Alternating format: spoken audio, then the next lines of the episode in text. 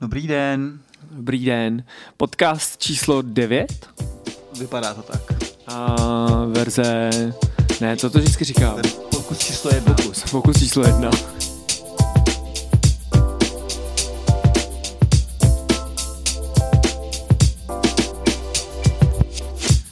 Měli zamňoukat, ale dneska prý mňoukat nebudu. Ne, ty mě ukáž až když to. Dneska jsme vedli velice seriózní podcast. No a hlavně ty mě ukáž až když uh, řekneš naše sponzory. Takže kde máš naše sponzory? Takže mám sponzory.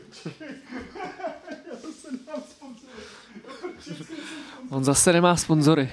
Já jsem to posledně vystřih, aby to nebylo tak trapný, ale on je zase nemá. To je prostě vaj. Já se z toho svoknu. Sponzoři tohoto týdne jsou, čtu následující.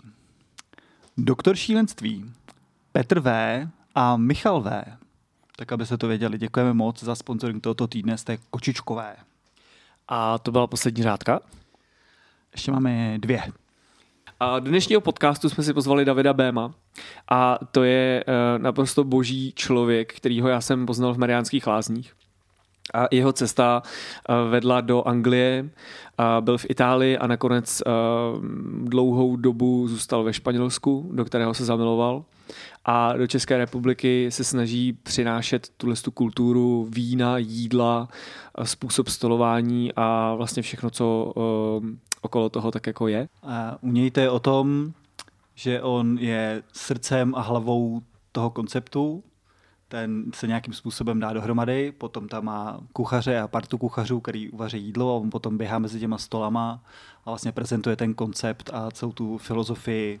A vlastně mám z toho rozhovoru pocit, že celá ta věc je mnohem víc filozofie, než vlastně nějaký jako způsob vydělávání peněz. Je to způsob života, který on vám tam nějakým způsobem dá, je to nádherný. A taky to z toho pro mě vyplnula jedna věc, až to budete poslouchat, tak je to filozofické zamyšlení nad vařením a kulturou evropskou, španělskou, českou. A pro mě z toho vyplnula taková myšlenka, že když jsem mladý a přijde ke mně nějaká informace, tak si myslím, že to je vědění. A když potom trošičku zestárnu, tak vlastně si uvědomím, že jediné, co mi přináší informace, jsou další otázky. A každá jedna otázka přináší deset dalších a je to celoživotní cesta nějakého učení se a poznávání světa a je to nádherný, tak si to užijte. A já bych ještě rád dodal, že pro mě je David člověk, který, když ho vidíte tančit na place, a tak vlastně takhle si asi představuju, jak by měl být, jak, jaká by měla být úroveň obsluhování a lidí, kteří se o vás starají, když přijdete k ním do restaurace. Tak jo, no, tak, tak jak se máš, Davídku?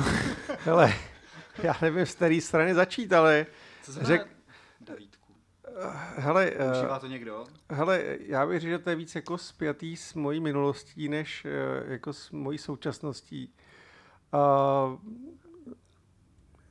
někdo říkal, že jsem obsluhoval lidi tak sladce, že mi chtěli lidi začít říkat jako vzdrobnělinou. Ačkoliv je to samozřejmě po těch letech, když mi bude za 10 dní, dneska 20. jo, za 10 dní bude 41, tak mi ten Davídek připadá jako takový plišový medvídek. A, a, a je to asi jako kdyby si, já nevím, kdyby propustili uh, někoho, kdo seděl za trojnásobnou vraždu a v té v tý, v tý vrátnici mu řekli, tak se mějte hezký Jiříku, nebo takový kontrast to pro mě má. Dobře, tak jak se máš, Davide? Hele, uh, uh, myslím si, že uh, jsem si v životě prošel už různé situace, a ačkoliv uh, všichni celou tady tu uh, etapu uh, balej do takových jako černých obalů a dávají tomu takový jako děsný jako scénáře, tak si myslím, že když to vezmeme kolem a kolem, tak se vlastně toho úplně moc nestalo. A já musím říct, že jsem si po desetiletým každodenním servisu v mý předchozí restauraci a po raketovém startu mý nový restaurace fakt odpočinul a, a měl jsem se trošku možnost taky zastavit, skoordinovat se, nastartovat nové síly a, a, a samozřejmě zalepit pár těch dírek, které nám tekla voda do lodi, ale měli jsme dostatek žvejkaček extrémně pevné kvality a, a, a to se nám podařilo, takže zaplať pán Bůh. Takže jsi si vlastně jako odpočinul, nabral síly a teď do toho jdete prostě znovu. Přesně tak, jsme udělali nový meníčko a, a trochu jsme ještě vybrousili tým. A hlavně jsme si, myslím, všichni, nejenom my, ale myslím si, že i vy jste si jako mohli v té zvláštní jako situaci uvědomit možná, co každý z nás chce a, a kam vlastně jde a, a co tam bude dál dělat a to si myslím, že je prostě jako super. Mně přišlo hrozně zajímavý, vlastně než začal tenhle ten covid, tak já jsem tady měl hosta na baru a ten se mě ptal, kam má jít na, jako, na, někam na jídlo. Tak říkám, že tady prostě El Camino, zkus to.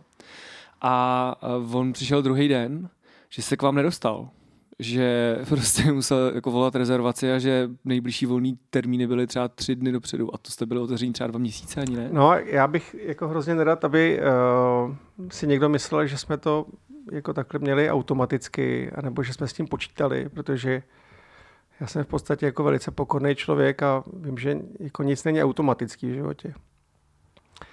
A to samozřejmě nespadlo jako z hůry, tady ten názor, ale eh, zažil jsem už jako několik momentů, kdy jsem si myslel, že je něco stoprocentní a ono to ve finále nebylo ani desetiprocentní. Hmm. Takže uh, jsem zaplať pámbu přistoupil i tady s tím postojem k tady tomu projektu v Praze. No a tak, jak se to vyvíjelo, je uh, mnohem víc o díku a, a, a díku znova lidem, kteří k nám chodili, kteří jsme si prostě uh, měli možnost vypěstovat a, a utužit v těch desetiletí kapitole, která vlastně byla předtím. Ano, můžeme říct, že to byl jako fakt jako fenomén, fenomén, co se tím může podařit. Mm. Nevím, jestli to byla náhoda, nebo jestli prostě jsme si to fakt jako zasloužili, ale uh, když jsme prostě otevřeli, tak od prvního dne jsme vlastně byli vybukovaní a a třeba i někdy s týdením, s týdením třeba jako předběhem jsme prostě věděli, jako co se bude vlastně z rezervací dít předcházel tomu nějaký marketingový hype, nebo to prostě byly lidi, kteří za váma přišli, protože už vás znali? Hele, je to neskutečný, ale eh, můj brácha mi vždycky říkal, hele, sice neodchází z Mariánek jakoby s adekvátním finančním polštářem na zadku za tu desetiletou práci, ale jakoby udělal si si skvělou klientelu, která tě podrží. Já jsem tomu malinko jako nevěřil. Jsem si říkal, hele, to by mohl říct jako kdokoliv, ale když jsme otevřeli, tak fakt jako ta základna té klientely, která prostě eh, k nám nepřišla, protože by nám něco dlužili, nebo by si řekli, jo, tak ho prostě podpoříme, ale prostě byl to takový jako krásný, čistý postoj nebo vztah mezi klientem a, a, a provozovatelem a čehokoliv. A my jsme od samého začátku obrovsky cítili, že to, co děláme, má jako smysl a že to v tom reálném obraze prostě má mnohem větší smysl, než jsme si možná mysleli. A to ti dá takový jako pocit za dosti učinění, protože ta práce nemůže být jenom o penězích. Jako. A myslím si, že bez tady toho jako pocitu, který vy podle mě musíte mít jako úplně stejně z té stejné práce, kterou děláte, kdy prostě OK, účtujeme za to nějakou cenu, ale pokud bychom měli být eh, na bulváru, kde nám projde devět autobusů japonských turistů, kteří už se v životě nevrátí, tak asi mě by to teda smysl nedávalo. A bylo to opravdu jako super. Myslíš, že v tom hraje roli to, že jsi byl ve Španělsku a že vlastně jsi tam dlouhou dobu pracoval?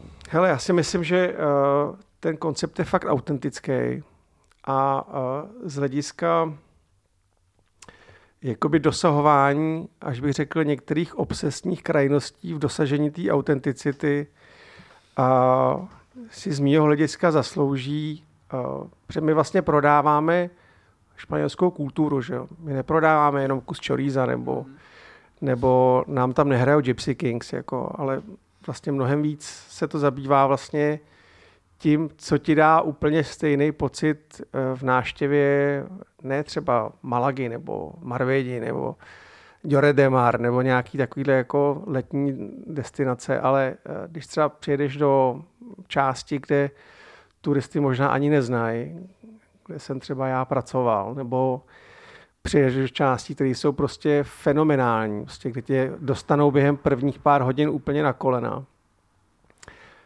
tak vlastně my se snažíme eh, se to tam učit a vlastně s nějakým mým průvodcováním těch lidí skrz ten koncept se vlastně většinou dostáváme do velice podobného emočního prožitku.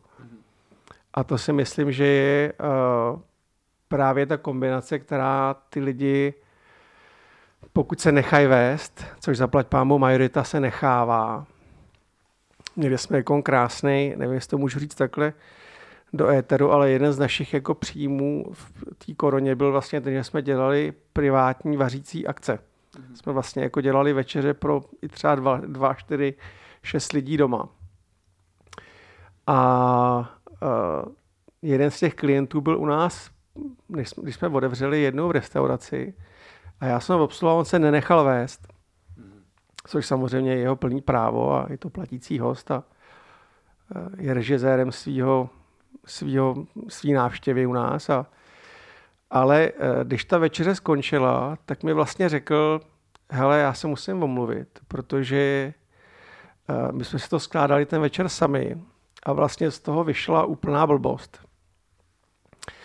A po té interpretaci, po té zkušenosti musím říct, jako, že si vždycky budu nechávat sestavovat to meníčko váma, protože my tu kartu měníme každý čtyři měsíce a každá ta karta má nějaký koncept, má nějakou myšlenku, ale hlavně má nějaký geografický a kulturní ukotvení v tom Španělsku. Ta, ta kombinace je reálná.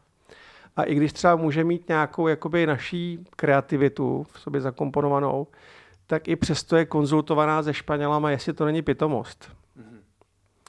A to ti dává to samé, jako když si dáš v Čechách plněný knedlíky uzeným masem, a na ně přijde jakoby ta skvělá vypečená cibulka a dá ti to nějaký pocit. Dá ti to nějaký, nějakou logickou, historickou, regionální sounáležitost a, a vlastně ti to je jasný, to jídlo.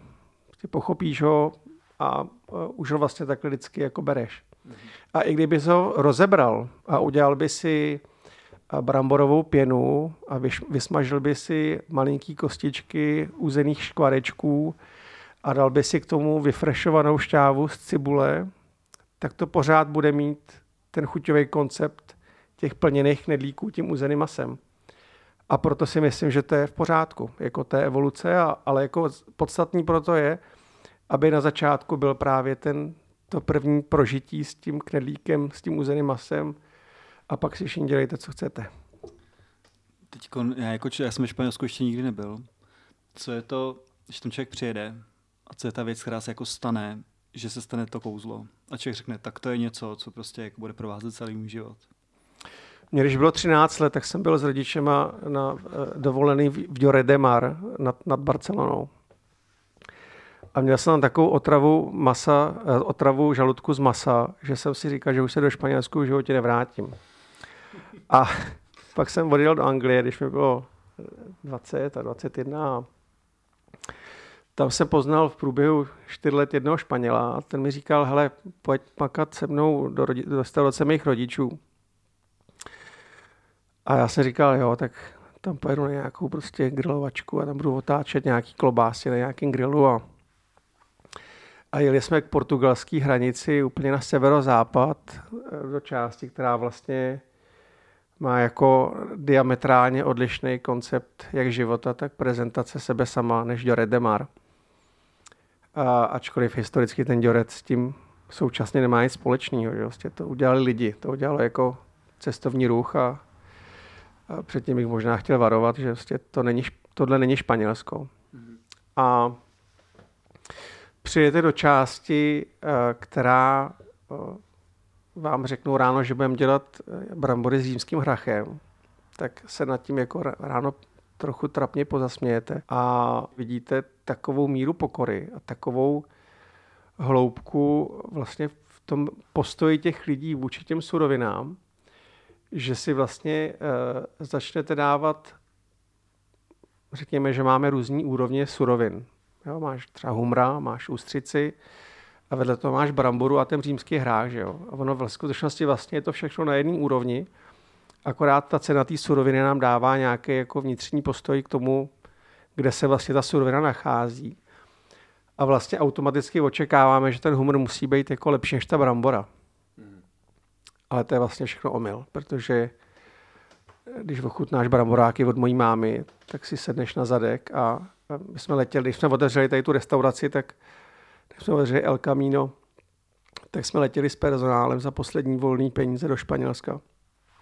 Můj táta mi nadával, říkal, ty jsi se úplně zbláznil. Jako, jako fakt jsme v tom za, za, za petelici a ještě, ještě jako letíš lidma, který znáš pár týdnů jako do Španělska. Já jsem říkal, hele, pokud chceme, aby uměli plavat, jako, tak prostě musíme vzít k moři, jako, prostě jinak to nemá smysl. Oni tu esenci v sobě mít nebudou prostě, a bude to polovičatý. Tak jsme letěli a první restauraci, kterou jsme měli, jsme dva dny a za ty, za ty dva dny jsme jedli v osmi restauracích. A bříška trošku trpěly, ale bylo to super. A já jsem je vzal do první restaurace, která se jmenuje Via Veles. Je to uh, v Madridu, byli jsme jenom v Madridu. A ta restaurace patří uh, jednohvězdičkovému kuchařovi, který se jmenuje Pacoron, který, který byl nemocný v té době, těžce nemocný, ale, ale on dělá jedno jídlo a to se jmenuje patatas a la importancia.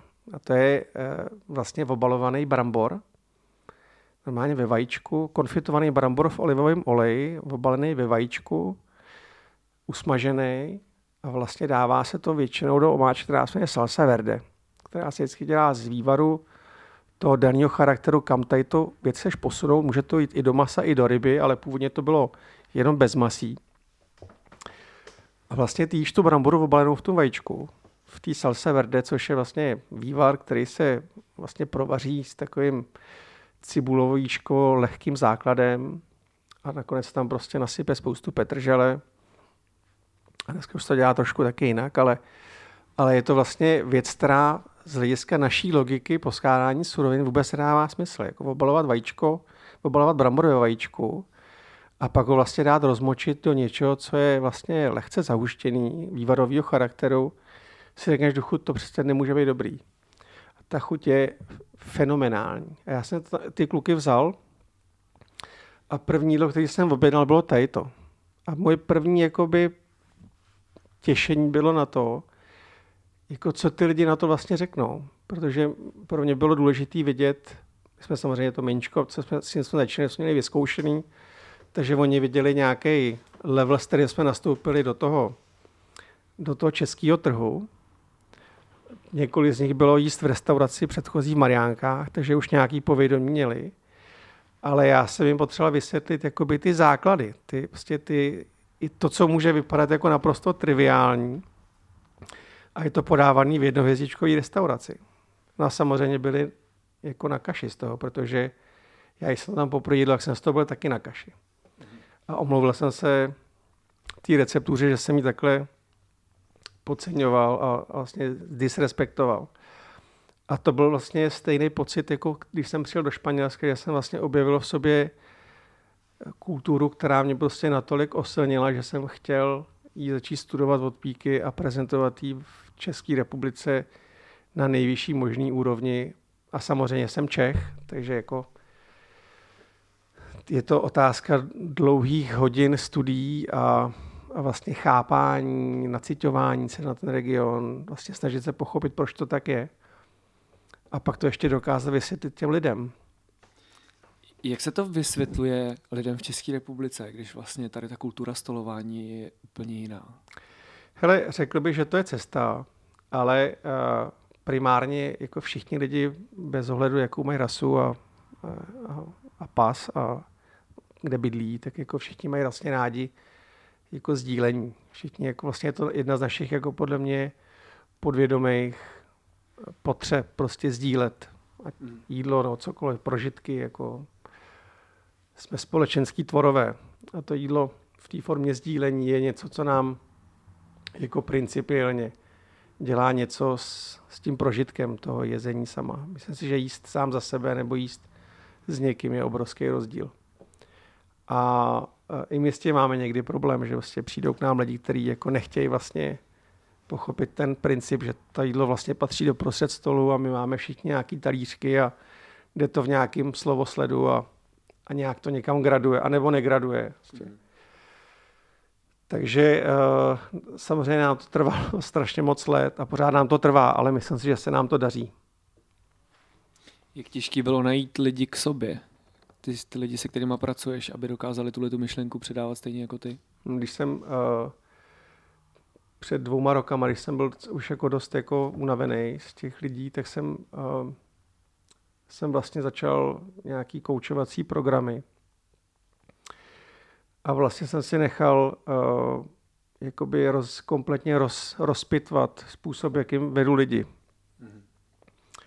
A protože ta otázka toho byla, proč vlastně nemám dobrý lidi, nebo proč vlastně pořád jako uh, proč pořád hledám a trénu nový lidi, proč vlastně, proč se to nemůže ustálit na pár let, a proč pořád musím hledat někoho nového.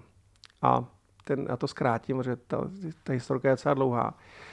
Ten, ten člověk, který mě koučoval, mi říkal, že uh, ten základní princip byl v tom, že v těch mariánských lázních se velice těžko hledali lidi, kteří uh, primárně chtěli dělat to, co jsem chtěl dělat já. A vlastně ta diskuze vždycky byla uh, vlastně směřovaná financema. Za kolik, co a kolik za to bude a za kolik to bude.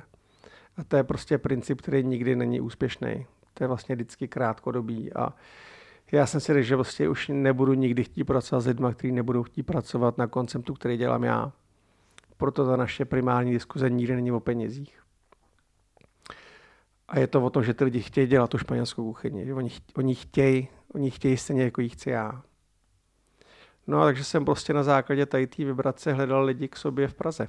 A zaplať pán Bůh. A tím bych chtěl Praze poděkovat, že to je fenomenální trh zajímavých lidí a, a že tady můžeš najít lidi, kteří jsou stejně ražení jako ty a, a někdy odejdou, to, jako to, to, tomu se neubráníme, jako lidi nastupují a vystupují z toho autobusu, to je, to je přirozený, ale myslím si, že lidi, s kterými pracujeme, tak chtějí dělat to, co chci dělat já a to je pro mě jako to zásadní, proč to vlastně budeme dělat.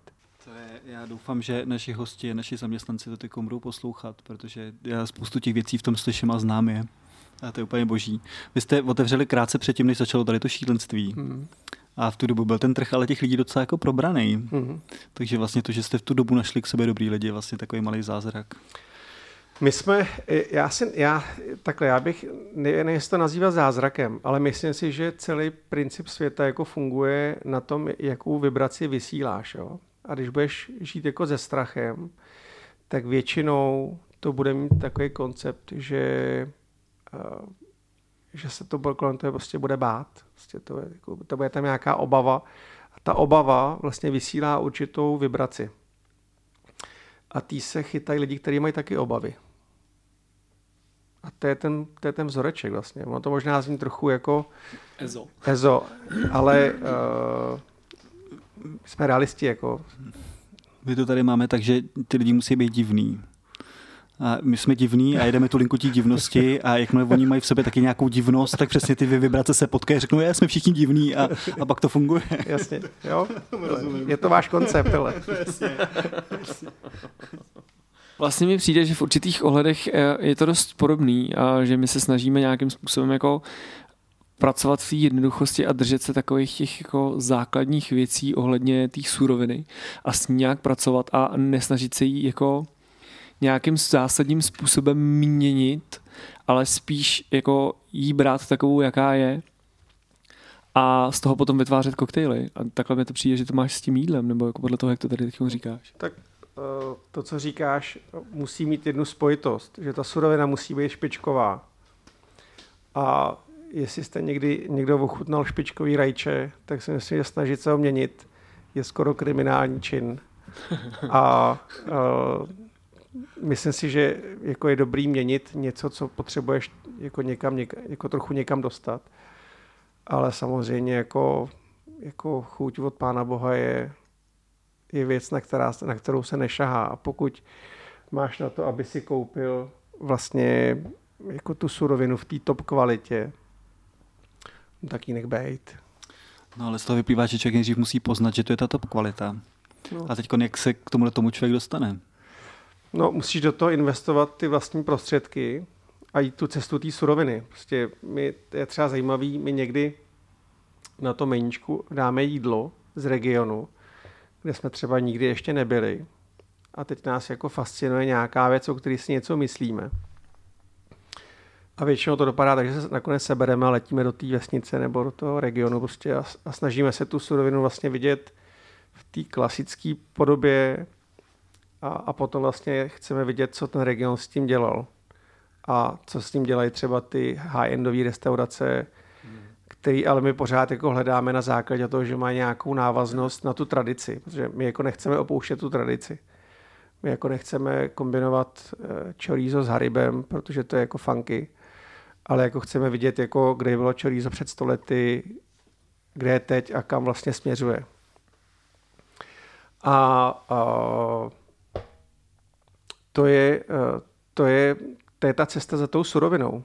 A myslím si, že to je u vás úplně stejný, že prostě ochutnáte nějakou malou destilérku, která prostě se rozhodla, že půjde směrem maloprodukce nebo nějaký jedinečnosti, nechce být prostě součástí nějaký světový marketingový kampaně a protože je dělaná v určitém objemu, tak proto je jedinečná. Že jo.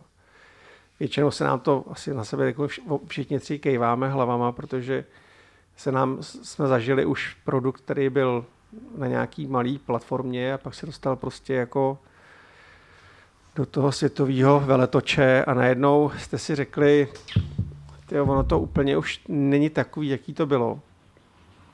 Ale to je cesta každého produktu, jako prostě to je, a pro, pro, protože chceme my těšit lidi a dělat jim radost, což je vlastně základní princip naší práce, vlastně dělat lidem radost. Prostě to, je, to je to základní, že jo. Prostě nebudem, asi nebudou chodit lidi do takhle skvělého baru nebo do mojí restaurace proto, aby zažili smutek, nebo prostě... Když ho budou chtít. Tak ho zažijou. To je jasný. To... Není nic, co bychom nezařídili. To, my ten smutek ještě neumíme, takže kluci jsou o krok dál. Zatím jsme, my jsme zatím u radosti. Ale budeme se učit i smutek, pokud vám to udělá radost v tu chvíli, kdy se naučím vybírat ty správné ingredience, nainvestuju do toho ten čas, ty asi nějaký peníze a hlavně hromadu toho vědění, který tím získám.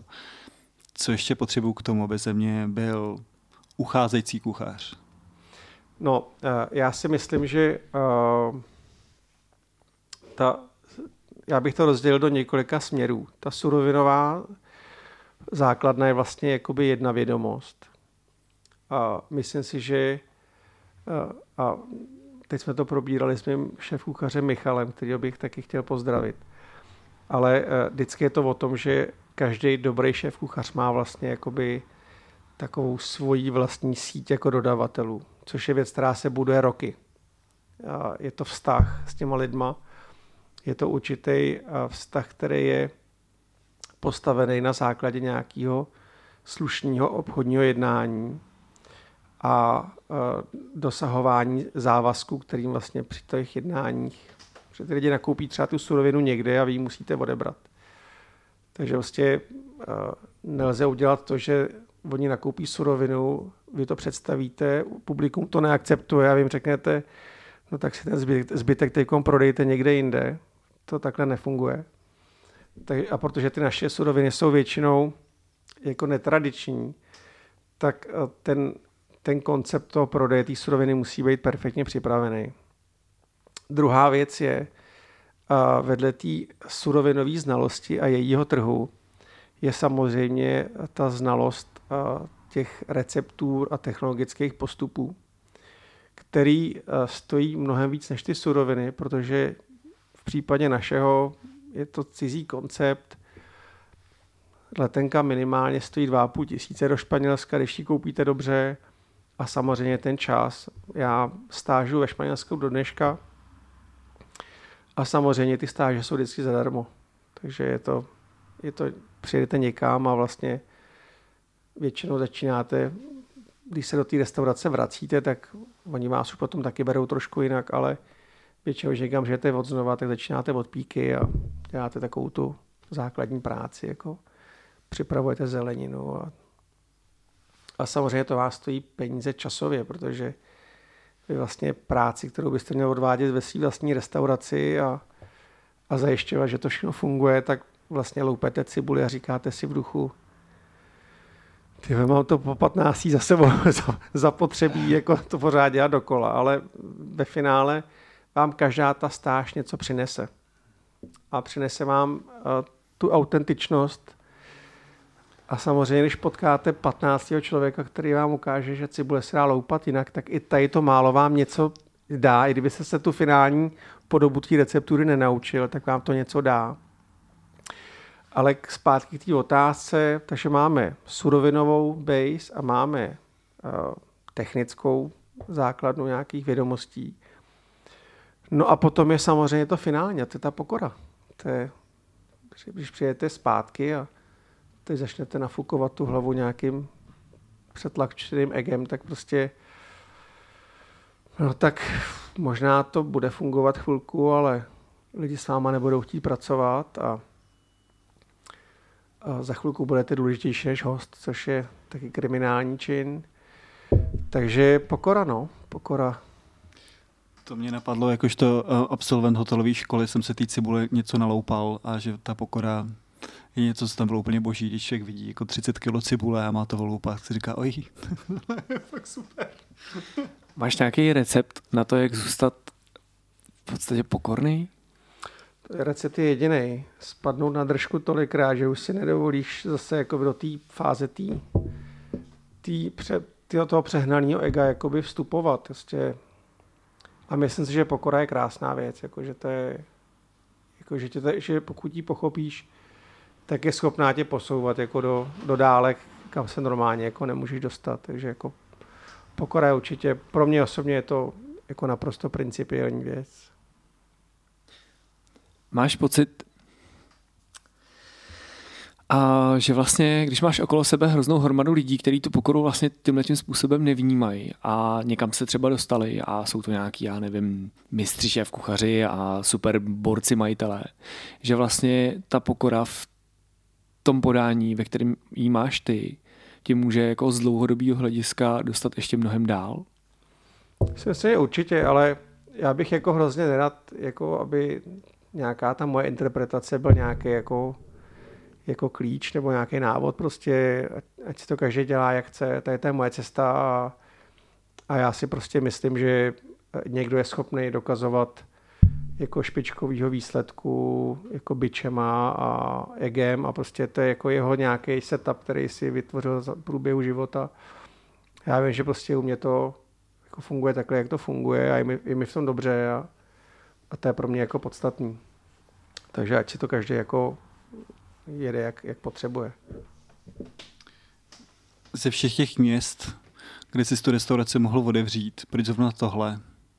Mě to vlastně jako napadá, že vlastně ty, ty Čechy furt jsou relativně takový konzervativní, v některých věcech ještě takový trošku staromyšlenkářský, ale se stejně sem člověk jako přijde a přiveze sem to teplo a tu hřejivost toho, toho jihu. Tak já jsem se vrátil jako do Čech, protože jsem chtěl být uh, jakoby blíž svým rodičům a protože mám bráchu, který žije přes 25 let v Americe a, a taky si myslím, že jako Česká republika je úžasná země. A my, my to jako velice málo říkáme, ale když se jenom podíváte na průběh té zvláštní doby, kterou jsme teď prošli, tak prostě ta země je fenomenální. Prostě lidi jsou chytrý, jsou, jsou schopní ohromně. Češi jsou ohromně schopný národ a já jsem za těch posledních deset let viděl neskutečnou transformaci postoje té společnosti vůči jídlu, vůči jako životnímu stylu celkově. Jako. A ta mladá generace je, je taky úžasná. Prostě je, to, je to země, kde já jako chci být zrovna. Je to země, která došla po 30 letech do nějaké fáze, kde prostě to začíná být hodně zajímavý a, a, a Praha je samozřejmě Praha. Jako, myslím si, že Praha je, je, je taková, uh, taková tečka na mapě, která jako je opravdu diametrálně jiná než zbytek republiky a, a myslím si, že protože jsem z toho zbytku té republiky tykom přišel, přišel jsem z Mariánských lázní, tak si myslím, že by si lidi měli uvědomovat, jaký krásný, v jakým krásném prostředí uh, jako můžou žít a jak to má vlastně opravdovou hodnotu a ne se pořád jako, jako motat v nějakých jako minimalistických, utopistických myšlenkách. Jako. A měli by si uvědomit, že to, co mají, tak že má obrovskou hodnotu a, a že by to mělo být prodávaný a nabízený v adekvátní úrovni. A ne jako se pořád odvolávat na někoho. A já vždycky hrozně rád přirovnávám tady to k Rakousku třeba. S mojí ženou milujeme Rakousko a chodíme tam po kopcích a když se vlastně podíváte na to, co udělal rakouský turistický průmysl za poslední 20 let, tak je to vlastně světový fenomén.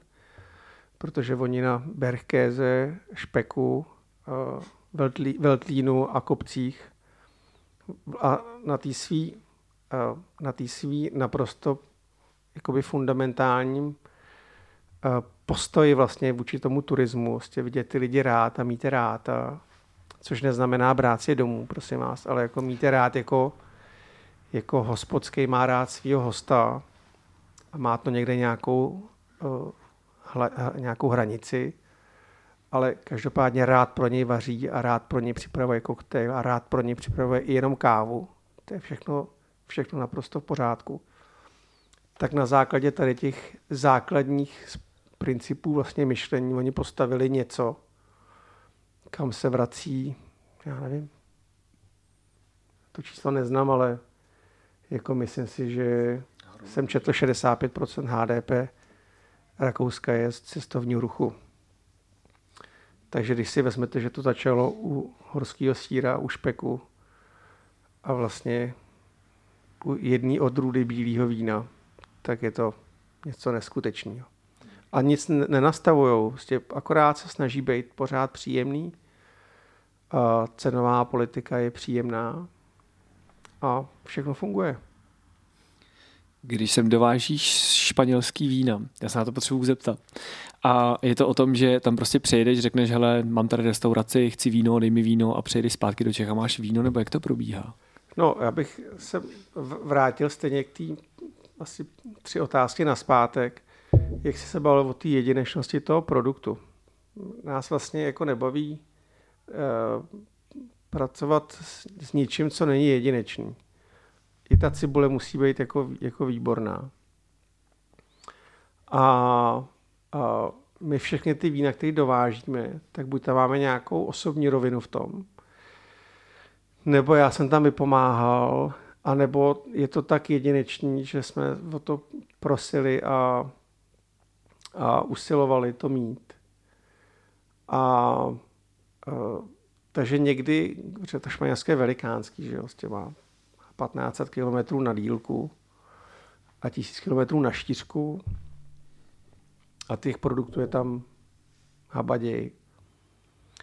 A my prostě hledáme jako to, co je opravdu fantastický. Aby to bylo za dobrý peníze a aby to lidem dělalo velkou radost.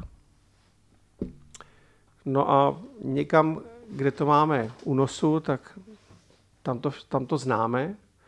No a někde, kde nejsme nebo jsme ještě nikdy nebyli, taky to se taky může stát, že hledáme někde něco, co, kde třeba v té části nemáme vůbec žádnou zkušenost. No tak dneska už to všechno funguje na bázi nějakého jako doporučení nebo prostě nějakého uh, networkingu, kde prostě ty lidi řeknou, hele, chcete tady ten region, tak tady to je to nejlepší, co vám můžeme nabídnout. A většinou to tak je. Pak tam samozřejmě ještě musí proběhnout nějaká chemie mezi náma. Ale uh, třeba většinou nedokážu prodávat jako věci, které nemám jako osobní. Ta osobitost je pro mě jako velice podstatná. Takže ke každý té věci máš nějaký svůj osobní vztah. Většinou. Aha a, ne, a nebo si ho musím jako získat. Jo? Pokud to je třeba region, kde třeba jsme nikdy nebyli a já ho začínám studovat, tak jako chci vidět, jako proč vlastně bych tady ten produkt měl mít a musí mi tam být něco sympatického. Asi bych to nedokázal, jak jsme se bavili o tom egu, asi bych jako nedokázal jako dovážet něco někoho, o čem bych si myslel, že to je mnohem víc o, o něm, než o tom produktu třeba. Jo, že bych prostě cítil, že že to je prostě jako brand, jako postavený na, na marketingovém profilu nějakého vinaře a ta podstata tam není v tom produktu, tak prostě tak to, to dělat asi nebudu. A to vypadá, že tohle je taková jako tvoje cesta, kterou ty jdeš. A z toho vzniknul asi i název tvojí restaurace. A mě by zajímalo, jestli je pro tebe cesta cíl. No, uh, El Camino samozřejmě jako i popisuje moji minulou cestu. Když jsme přemýšleli nad názvem, jako původně jsme, léta jsme si mysleli, že název Medite bude pokračovat jako dál.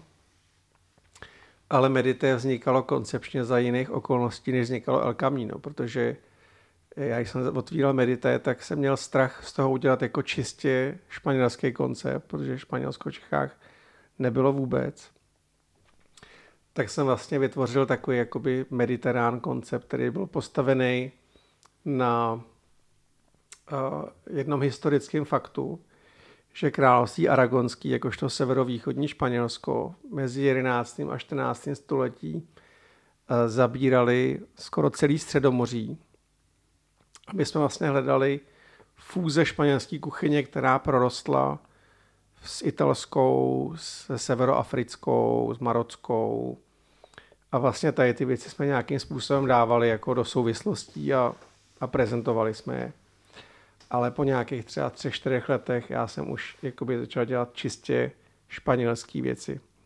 A nechtěl jsem ve svém druhém konceptu, aby ten název byl jako jakkoliv, jak bych to řekl, promiskutně zavádějící jakoby s nějakým dalším pseudokonceptem, který vlastně já jsem člověk, který miluje Španělsko a prezentuju čistě Španělsko.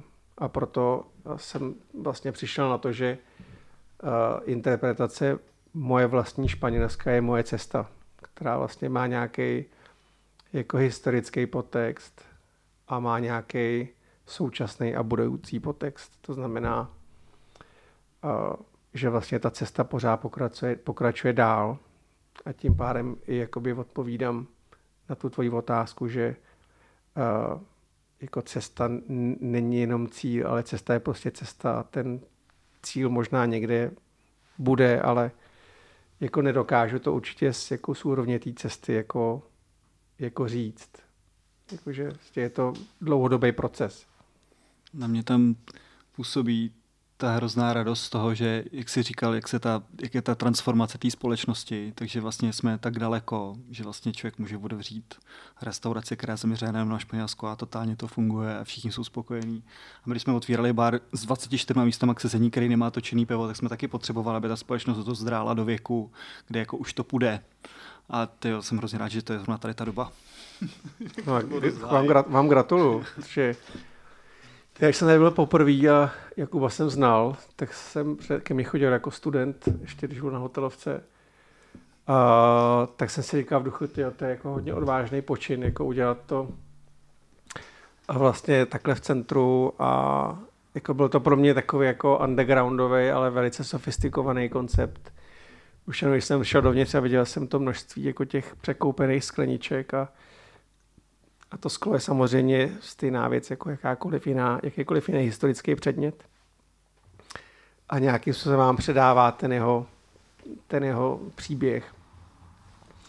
Tak jsem si říkal, že, že jestli tady to uspěje, tak už jsme jakoby v dobré fázi a, a očividně jsme, tak to je super. Zajímavé, že takhle nad náma uvažovalo spousta lidí.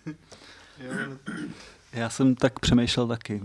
no, tak protože uh, samozřejmě, jako myslím si, že Čech, Čechy před rokem 2000 byla země, která si potřebovala tu pompéznost, že jo? potřebovala jako podniky, které byly mnohem víc jako o podstatě, tak byly víc jako o formě, což prostě uh, je vždycky jako špatný vzoreček, protože ta podstata je to primární, že jo. Já vždycky říkám, že uh, může být číšník milej, hezký, hezky oblečený, může být interiér jako jako fenomenální, ale prostě pokud na konci toho té zkušenosti vám přijde prostě talíř, který si řeknete, no tak já si myslím, že to až tak jako speciální nebylo, tak, uh, tak prostě to je špatně, že jo. Prostě.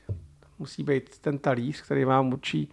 Jsme s naším architektem Radkem Horinou, který bych taky chtěl pozdravit, tak jsme, eh, když jsme dělali ten, ten design toho podniku, tak jsme se hodně bavili o tom, jestli tam mají být ty, ty bíčí hlavy a ty, ty banderíděra z těch, z těch bíčích zápasů a jestli tam má být ta, v nějakým proskleným futrále, jestli mají být nějaký sukně, uh, tanečnic, uh, flamenka, alegrias a bulerias z jihu a pak jsme si říkali, ty to přece žádnou, ale jako by španělskou esenci jako nedělá. Jako vlastně to, to, co ti musí říct, tohle je Španělsko, to musí být z toho talíře.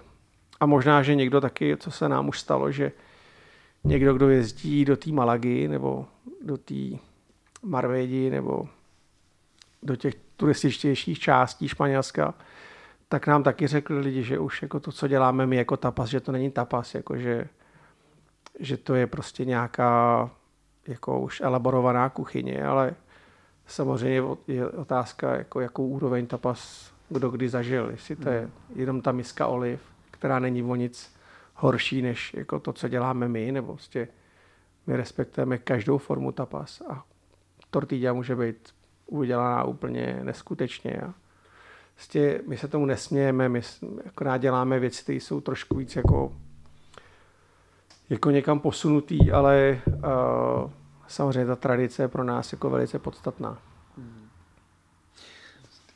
Ty to všechno, nebo jako, když tě člověk poslouchá, tak má pocit, že to je všechno hrozně přes emoce a přes pocity. Když jsi poprvé vstoupil do prostoru, kde teď je El Camino, co jsi cítil? My jsme hledali prostor tři a půl roku a, stálo nás to spoustu peněz už, už jenom v těch studiích, těch předchozích prostorů, který jsme jako chtěli uh, jako brát v potaz, že tam uděláme nějakou restauraci. A já bych uh, hrozně nerad naštval lidí jiných částí Prahy než Vinohrad, ale pro nás, nebo pro mě osobně Vinohrady bylo pocitově nějaký epicentrum kde jsem vlastně cítil, že chci ohromně být. A Jiří Hospoděbrat je, je prostě část Prahy, která, eh, která mě opravdu oslovila. A je tady několik jako částí, který, kde jsme hledali prostory. Ať to bylo Podolí, nebo ať to byla Letná, když bych to vzal od korunovační doprava, jako, jako směrem jako k Holešovicím, tady, ten, tady ta část nad Stromovkou, Byly to eh, Vršovice, Udonský, Krymský, vlastně tam ten přechod na, už k Vinohradům. Ale samozřejmě jako nejvíc jsem chtěl Jiřího spoděbrat. A ono to vypadalo úplně nereálně. Prostě. A jednou jsme jednali s jedním ohromně sympatickým člověkem, který má několik domů na, na Jiřího spoděbrat a pořád jsme se nemohli potkat jako v nějakých vizích a až jsme do dneška, jako myslím si, že dobrý sousedi, tak uh, jsem šel z jeho jednání, kde padl vlastně náš poslední projekt eh, v, v Přemyslovský. A šel jsem kolem prostoru, který jsem několikrát viděl a říkal jsem si, že to je nádherný prostor. A oni na dva dny vystavili na dveře ceduly, že ten prostor bude končit. A já jsem tam zašel. Před náma byli jedni zájemci, který zaplať pán Bůh to na, nakonec nevzali, protože byli před náma. A my jsme vlastně započali tady, tu, uh, tady to vyjednávání ohledně tady toho prostoru a, a také to vzniklo. No. A a jsme tam, kde jsme a jsme tam opravdu ohromně šťastní, protože ten prostor je prostě a je plný tolika eh, příhodama, už jenom z hlediska jako té realizace, jak se k nám postavili někteří lidi ve Španělsku, a z čeho jsou dělaný stoly, z čeho jsou dělaný světla, prostě je to, přijďte se podívat, je to prostě myslím si, že to je fakt krásný místo. Mám to v plánu hned, jak se otevře. No, my tě přivítáme hned novým meníčkem, protože my jsme se neflákali. Takže jsme řekli, OK, tak pokud do toho naskočit, tak hned s novou kartou letní. Takže my jsme se nechtěli sprchovat úspěchem předchozí karty do nekonečna a řekli jsme si, že uh, vymyslíme hned něco nového, takže se máte na co těšit. A ještě, když musím znát ingredience a uděláte nový meníčko, o kolika ingrediencích se tak jako bavíme? Myslíš jako na jednom talíři? No vůbec, jako co ten kuchař, jako když má ty svoje dodavatele a má jako tu znalost těch jako jednotlivých věcí, tak kolik toho sakra je takhle dohromady, aby si mohl dát dohromady meníčko na restauraci? Hele, já si myslím, že jako uh, ta zelenina v základu je plus minus jako podobná. Samozřejmě jdeme do nějaký sezonovosti, ať je to lesní ovoce, ať to jsou chřesty, ať to jsou artičoky, ať to jsou uh, listoviny různý, ale jako ten základ té kuchyně je jako de facto podobný jako v Čechách. Jsou to jako kořenová zelenina, uh, rajčata a pak tam jsou samozřejmě ty typické jižanské suroviny jako lilky, cukety. Ale my jako opravdu máme ohromně rádi sezónu, takže uh, věci jako kaštany nebo brambory, prostě luštěniny. Uh, v masech vlastně od lehký pernatý až po, po zvěřinu.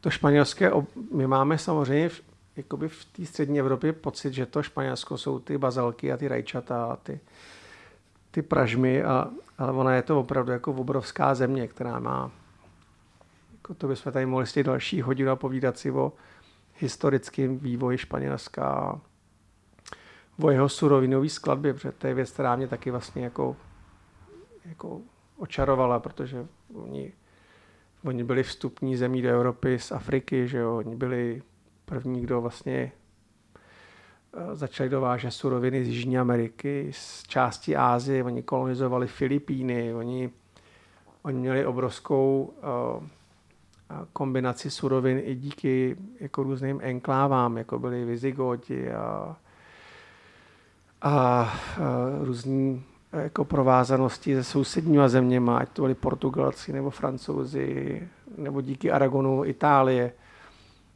Těch, těch kapitol je nespočet a my samozřejmě každou tu, každý to období jakoby geograficky umistujeme do nějaké části toho Španělska, takže jakoby říct ti nějaký číslo surovin je, já nevím, třeba 150 surovin, který prostě můžou hrát v průběhu roku roli a započítávám do toho koření, započítávám do toho uh, to je opravdu je to veliký. To prostě, proto mě třeba baví jako v tom Španělsku bejt, protože uh, vlastně nedocházím po po 16 letech studia vlastně nedocházím ani jako do nějaký fáze, kde bych viděl už jako nějaký konečný jako stádia toho, té cesty. Jasně. A ono se to pořád prohlubuje, protože zjišťuješ, že eh, já nevím, Kanáry už jsou subtropy a že najednou jako v některých tradičních technikách, co se ve Španělsku používají, přidávají suroviny ze subtropů, což jsou prostě pro tebe jasný jako,